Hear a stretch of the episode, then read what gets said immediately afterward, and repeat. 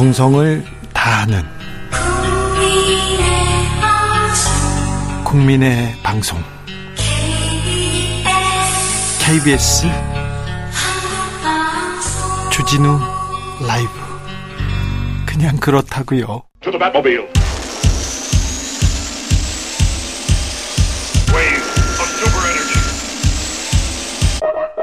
주 기자의 1분 미국 CIA가 우리 대통령실 안보실장을 도청한 정황이 담긴 미국 국방부 기밀 문건 뉴욕타임즈에서 보도했습니다. 그러자 조선일보는 이렇게 보도합니다. 우방끼리 첩보전 공공연한 비밀이다. 미국 기밀문서 유출, 한국 이스라엘 도청 정황도 이런 제목으로 보도합니다. 불법 도청 이런 거 문제 삼지 않습니다. 아, 조선일보에서는 미국에 대한 비판은 금기인 것처럼 보일 때가 많았어요. 지금껏. 아, 오늘은 조선일보 이렇게 보도합니다. 한국, 프랑스, 이스라엘 도청 문건은 위조, 문건은 위조 얘기합니다. 도청이 아니라 위조만 문제 삼는데 조금 황당합니다. 그런데요, 문화면 보니까 더 당황스럽더라고요. 한동훈 장관의 양북 소매 단추에 대한 기사를 썼습니다.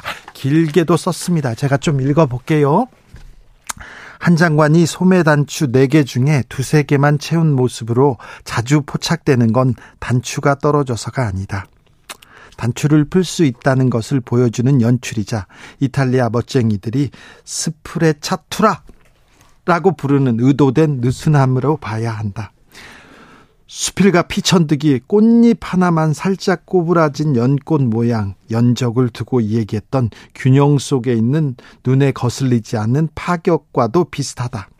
하나의 단추를 풀려면 작은 차이에 민감해야 된다. 아니 무슨 단추 가지고 피천득 선생님까지 모셔왔어요. 이제는 희귀해진 French 커프스 셔츠도 자주 입는다. 이런 옷을 입은 사람은 적어도 편한 길만 찾는 성격은 아닐 것이다. 아니 셔츠 가지고 뭐 성격까지 나왔습니다. 자, 한 사람의 옷차림은 캐주얼의 캐주얼 시대에 제대로 갖춘 수트의 차별성을 보여주는 좋은 애다. 양복이라고 다 같은 양복이 아니라는 것을 보여준다. 미국 만세 한동훈 만세 외치느라고 참 고생 많으십니다. 기자님들. 주기자 1분이었습니다.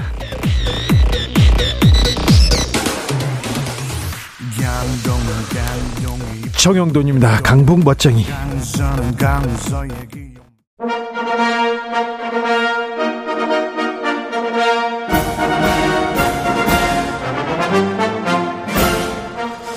꽉 막힌 우리 정치의 맥과 혀를 시원하게 뚫어드립니다. 매주 수요일 정치 일타 강사 김성태가 풀어줍니다. 정치의 맛.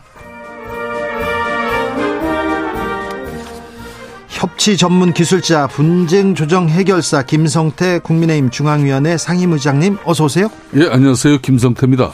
의장님 어떻게 보내십니까 봄날을? 아 요즘 뭐 우리 주진우 기자 그냥 좀 윤석열 정부 좀 살살 해주시길 바라죠. 아유 왜왜 그, 왜 그러세요? 근데 아, 의, 물론 의, 이제 음.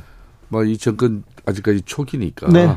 이런 여러 가지 애교 안보 뭐 여러 가지 경제 문제 냉철하게 또 문제 삼으시고 또 개선 방안도 또 같이 고민하는 거 좋은데 아 요즘 뭐 심각할 정도로 네. 질타가 심해요. 네.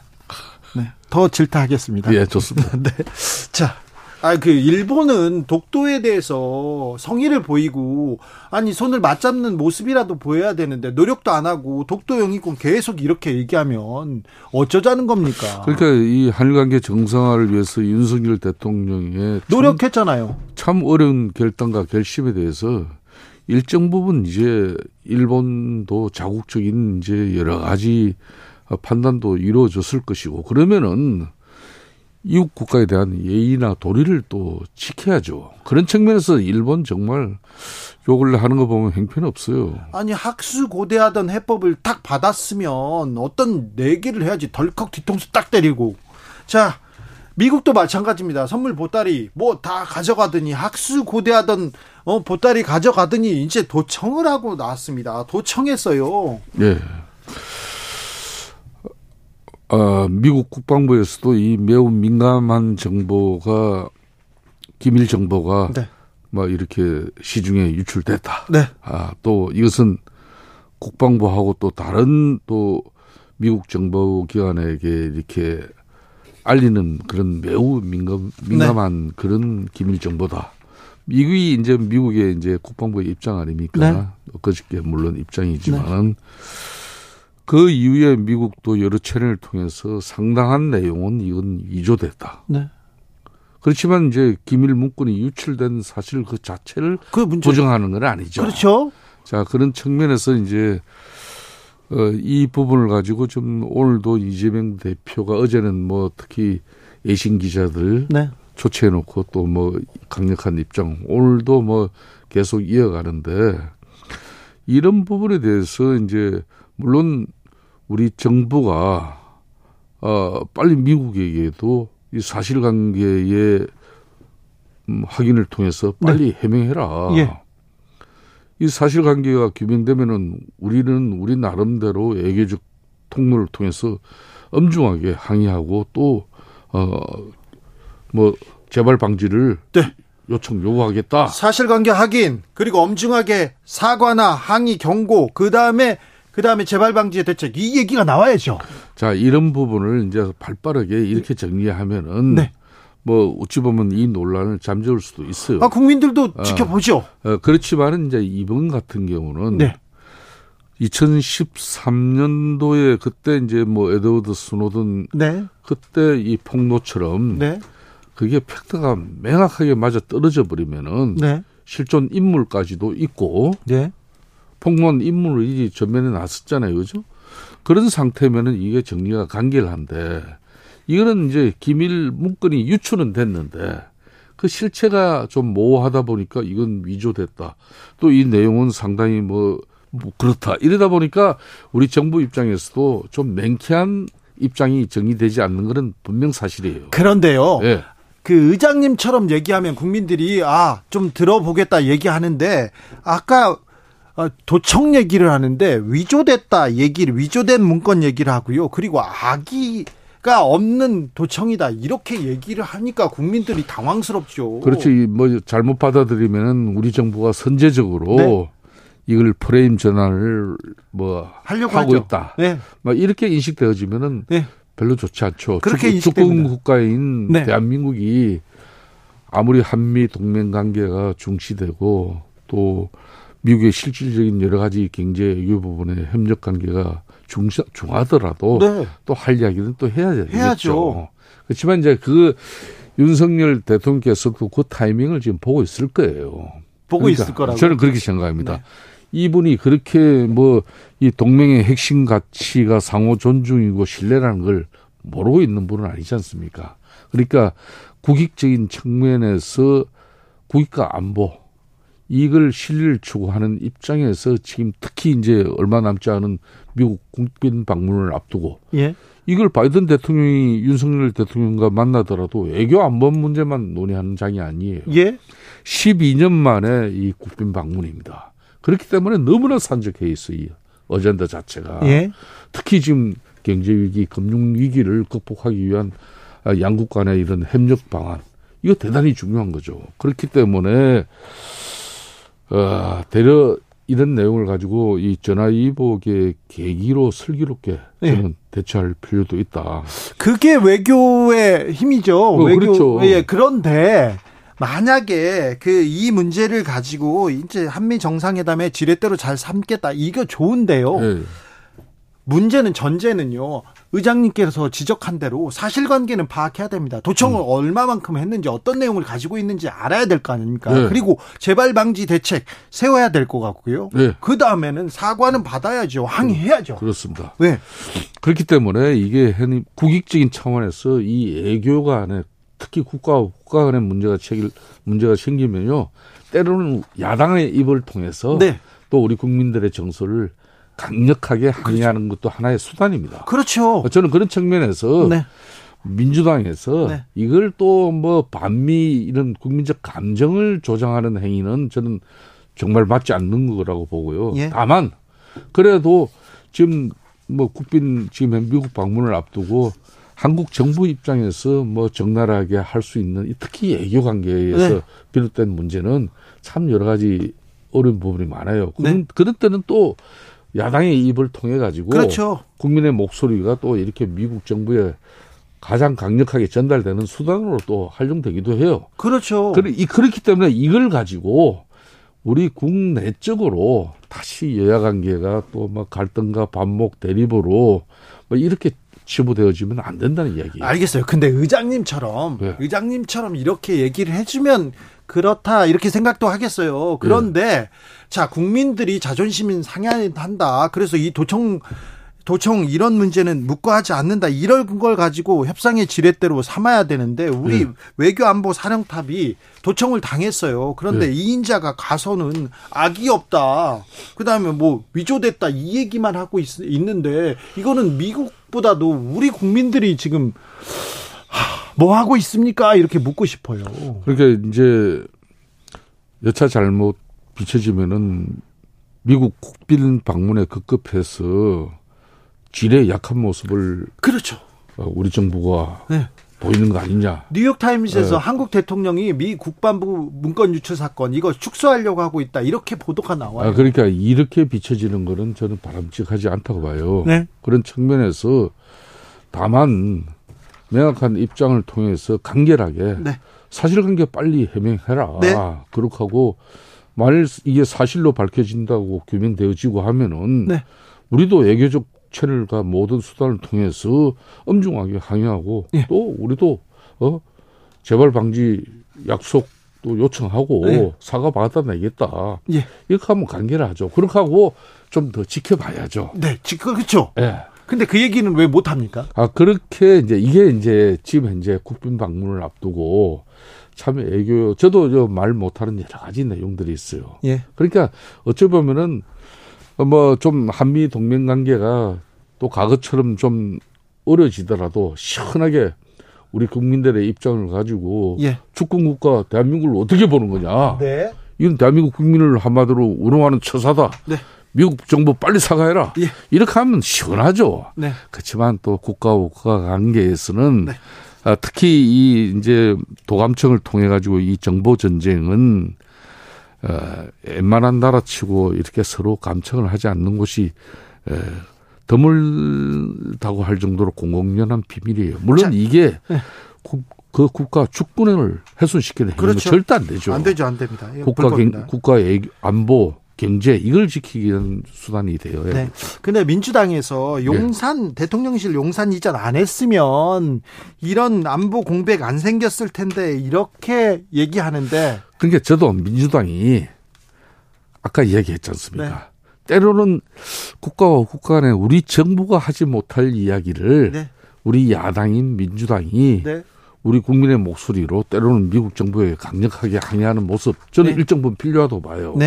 네. 그런데 마치 이걸 또 국내로 이제 끌고 오잖아요. 청와대 이전을 안 했으면 이런 일이 없을 것처럼 이렇게 또 프레임을 씌워가지고 국민들에게 호도하는 것은 이거는 잘못된 거라는 거예요. 그렇습니까? 예. 그래서 좀 이거는 어, 국익과 안보 차원에서 네. 어, 우리, 우리 판단하자. 집권당 네. 정부 네. 또 이것도 우리도 나름 우리 국민 또 생각해 줘야 되고 네. 민주당 야당 입장에서도 네. 어, 국익 측면에서 좀 여러 가지 좀 어, 알겠어요. 갱중을 좀 가려주면 좋겠어요. 네. 김성태 의장님도 사실상 설명하기가 힘든 아주 어려운 문제입니다. 자, 그런데요, 음, 어, 유승민 전 의원이 대통령이 나서서 이렇게 한미 정상회담에서 직접 거론해야 된다 이렇게 얘기하셨는데 이 부분은 뭐 유승민 뭐전 대표 같은 경우는 지금 뭐 민주당 이재명 대표보다도 더 독한 말 뭐 서슴지 않고 쏟아내고 있잖아요. 뭐그 상식적인 얘기 하시는 뭐, 거아니에요? 그 본인은 좀좀 이제 여기는 감정이 깃들어져 있어요. 지난번 이제 작년이죠. 네. 6일 지방선거 앞두고 예. 김기지사 이제 경선 과정에서 네. 본인은 이제 지금 용산의 김원의 홍보수석 네. 이걸 이제 어 용산에서 개입해 가지고 자기가 이제 그 경선에서 떨어졌다. 뭐 그렇기 때문에 뭐 여러 가지 또 감정이 있는 거죠. 그렇다고 해 가지고 그런 식으로 표현하는 건 저는 맞지 않다고 봐요. 다만 막 이런 문제도 역사는 계속 반복되는 문제죠. 전 세계 수많은 지도자가 어떤 애교 노력이나 애교 방식으로 어떻게 국익을 이끌어냈는지 그걸 연구하고 또 유승민 또 원 같은 경우도 공부를 많이 하신 분이잖아요. 네. 뭐 그런 측면에서 어쩌면 그것이 애국에 대한 이런 도감청보다도 더 큰 힘을 발휘할지도 모른다는 그런 좋은 말을 좀 따끔하게 하는 거는 저는 괜찮다고 봐요. 알겠습니다. 어, 국민의힘은 어, 이제 이제 한 달 지났습니다. 김기현 호 출범 한 달 됐는데, 네. 근데 오늘도 정광훈 목사 얘기가 나옵니다. 어떻게 하실 거예요? 계속 얘기하실 거예요? 우리 김, 저, 얼마 되지 않았습니다만은 김기현 대표 지금 당 체제에서 네. 저는 거듭 이 방송을 통해서도 밝힙니다만은 지금 민주당이든 우리 국민의힘 보수 진영이든 양쪽에 한 30%의 거의 고정적인 지지는 있습니다. 네. 무당층이 중도층의 지지를 앞으로 내년 특히 총선을 앞두고 어느 정당이 많이 이끌어 가느냐 여기에 따라서 성표가 가름되는 거예요. 네. 즉 그 말은 보다 합리적이고 객관적이고 균형적이어야 된다는 거죠. 그래야만이 이 중도층 흔히 말하는 무당층이 지금 엄청 넓어졌어요. 네. 전에는 뭐 보수 네네. 내지는 진보로 이렇게 딱 그렇죠. 이분법적으로 나눠지는 거 간결했는데 네. 지금은 중도 무동층이 훨씬 더 많아요. 어느 그렇, 진영보다. 그렇다고 볼 수 있죠. 어, 그렇기 때문에 국민의 입장 입장에서도 정가훈 목사님을 추종하는 그런 지층들이 우리 당의 책임당으로 일부 좀 들어와 있지만은 네. 너무 그분들을 의식해 가지고 중도층의 합리적이고 균형적이고 객관적인 이 어, 목소리를 우리가 소홀히 할 수 있는 그런 눈은 범하면 안 되죠. 네. 그렇기 때문에 좀 김기현 대표 입장에서 좀 단호하게 이 부분은 정리하는 게 좋아요. 그렇습니까? 네. 김재원 최고위원 징계 논의한다 이런 얘기가 나옵니다. 윤리위원회가 꾸려졌거든요. 아, 윤리위원장을 새로 이제 모시고 네. 또 법조인 출신으로 또 상당히 소신 있는 판사 출신 분을 영입하셨어요. 네. 뭐 이분에게 이제 뭐 윤리의 첫 번째 과제가 어떤 게 떨어질지는 아무도 모르는 거죠. 그렇지만 그분이 이제 윤리를 구성하고 난 뒤에 지금 국민적 여러 가지 우려가 있고 특히 이 건강한 보수 진영을 꿈꾸는 많은 그 중도 아 이런 진영에서의 바램을 일정 부분 대변하지 않겠나 저는 그렇게 보고 있습니다. 그래서 징계를 한다는 건가요? 안 한다는 건가요? 정치적으로 이렇게 쑥 넘어가세요? 아니 그거는 이제 미리 우리가 예단할 수 없는 아이 그 의장님 아시면서 그러세요. 아, 그 전혀 모릅니다. 아이 알면서 그래요. 아, 아, 전혀 몰라요. 이 부분은 네. 김기현 대표도 윤리위원장에게 사전에 이걸 뭐 어떻게 하라. 아, 몰라요? 어, 주문하면 그 윤리가 아니죠. 윤리는 독자적인 그래도 어, 당의 기관과 당의 질서 체제 유지를 위한 그런 독, 독립성이 있는 조직인데 아, 그걸 뭐... 우리 같은 사람이 알면은 그것도 바람직하지 않죠. 아니, 뭐, 저는 알겠던데요. 국민의힘 윤리에 보면 이준석 전 대표만 징계하고 나머지는 괜찮고 용산하고 친하면 징계 안 하고 막 그러는데 이번엔 안 그럴까요? 뭐 지켜보시죠. 네, 저는 지켜볼까요? 어, 그렇지 뭐 예단할 필요는 없다고 봅니다. 박근혜 전 대통령이 동화사 대구 동화사를 찾았습니다. 대구 동화사 어, 정치적으로도 매우 무게 있는 곳인데 유영아 변호사하고 찾았어요. 어찌 보십니까? 이게 이제 내년 총선을 앞두고 이제 딱 1년이지 않습니까? 네. 딱 1년 남고 이당 저당 이제 다양한 이제 욕구와 요구가 예. 분출하게 되어 있습니다. 예. 그는 일정 부분 총선의 공천 지분을 통해서 그 문제가 수습되기도 하고 예. 또 때로는 분란의 소지가 되기도 하고 네. 때로는 선거에 지는 그런 뭐 요인이 되기도 해요. 그럴 수도 있어요. 그래서 아주 중요한 부분인데 네. 전에 같으면은 이제 보수는 부패에서 망하고 분열은 진보는 어, 분열에서 진보 정치의 그냥 상징이었는데 네. 요즘은 보수가 분열이 되고 진보는 그냥 부패의 상징처럼 돼버렸어요. 그죠? 아, 그런가요? 네, 뭐 그렇기 때문에 저희들이 더 큰 고민을 하고 있는데 지금 사실상 보수 진영 같은 경우는 이길 수 있는 교육감 선거 같은 경우도 서울 교육감 같은 경우도 작년에 네. 많은 우후죽순의 후보 다 나와가지고 그냥 갖다 네. 바치잖아요. 그렇듯이 저는 뭐 박근혜 대, 전 대통령을 김기현 대표가 만나고 예. 또 박근혜 대통령께서도 동화사를 가서 또 이렇게 불심을 접하는 그런 시간도 중요하겠지만은 내년 총선을 치러야 하는 국민의힘의 모든 압박 요인이 되어서는 절대 저는 안 된다고 봅니다. 그래요? 내년 총선은 정말 윤석열 대통령, 윤석열 정부의 중간 평가가 될 수밖에 없는 그런 선거예요. 예. 뭐 그런 측면에서 우리가 과거의 간성이나 타성에 젖어버리는 어떤 그런 식의 공천과 또 총선 체제를 맞이해버리면 이거는 필패는 뻔한 일이에요. 그런데요, 어, 윤석열 정부의 MB계 뭐 득세하고 있고 지금 핵심이다 이런 얘기합니다. 윤핵관 거의 대부분 MB계로 채워졌다 얘기하는데 이번 총선에서 우리도 가만히 있지 않겠다. 친박계도 움직입니다. 유영아 변호사는 뭐뭐 뭐 박근혜 전 대통령 등에 업고 지금 움직이기 시작한 것 같고요. 최경환 전 경제부총리 움직인다고 합니다. 열심히 지금 경산에서 밭갈이 하고 있다고 하고요. 우병우 전 민정수석 얘기도 나옵니다. 제가 그래서 좀 전에 이야기했잖아요. 예. 이런 행태의 지분 그 확보를 위한 다양한 정치 활동이 이제 이루어집니다. 네. 총선 전에는. 아, 욕망이 뭐. 어, 그렇습니다. 네, 이걸 뭐 어떻게 제어할 수는 없는 거예요. 그렇지만은 예. 내년 우리 당은 예. 공천이라는 이 결과물로 가지고 네. 어떻게 교통 정리가 되는지 국민들에게 네. 보여줘야 되거든요. 네. 그런 측면에서 이분들이 일정 부분 또 지역의 기반을 좀 갖추고 또 뭐 그런 또 영향력을 가지고 해서 일이 hil비하면 안 되는 것이요.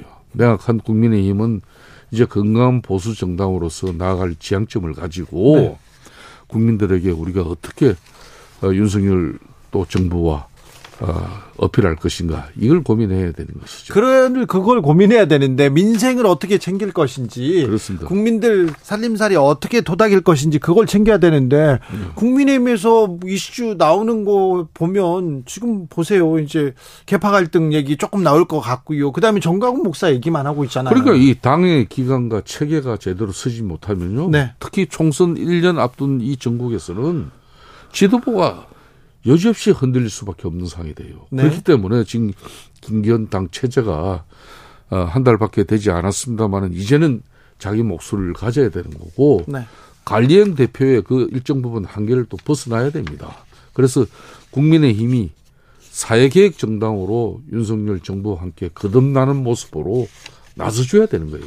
영국 보수당이 300년 역사를 가지고 저렇게 존재하고 또 성공하는 이유는 이런 위기 때마다 대려 영국의 진보 정당인 노동당보다도 더 계획적인 사회계획 정당으로서 탈바꿈 됐거든요. 네. 그래서 네. 그 흔히 말하는 인종차별이 있었던 참정권도 확대시켜줬고 네. 또 사회계획을 통해서 복지를 더 크게 향상시키고 노동자의 지위도 고민해줬고 아무튼 국민의힘이 이런 걸 우리가 사회계획 정당으로 네. 거듭 태어나야죠. 국민의힘이 국민의 목소리를 들었으면 좋겠어요. 국익을 위해서 좀 뛰는 모습 이렇게 보여주셨으면 좋겠습니다. 저희들이 본고를 쇄신하고 네. 지금 우리 주진우 기자님의 이런 뭐 여러 패널들 하시는 말씀을 네. 저희들이 잘 새겨서 네. 앞으로 우리 당과 근데 윤석열 정부가 아, 신기일전하도록 하겠습니다. 문제는 뭐냐면 김성태 의장은 잘 듣는 것 같은데요. 국민의힘 지도부는 안 듣는 것 같고요. 대통령실도 안 듣는 것 같아요. 그 그렇지. 얘기는 아 그렇지 않습니다. 아 이거 그 얘기는 아, 또 하죠. 어, 위기는 곧 기회가 될 수 있기 때문에 네. 얼마나 이 처절한 진정성으로 변화하느냐 이걸 국민들이 지켜볼 거 아닙니까? 알겠습니다. 좀 기다려 주십시오. 네. 김성태 국민의힘 중앙위원회 상임의장이었습니다. 감사합니다. 예, 감사합니다. 정치 피로, 사건 사고로 인한 피로, 고달픈 일상에서 오는 피로. 오늘 시사하셨습니까? 경험해 보세요. 들은 날과 안 들은 날의 차이. 여러분의 피로를 날려줄 저녁 한 끼 시사. 추진우 라이브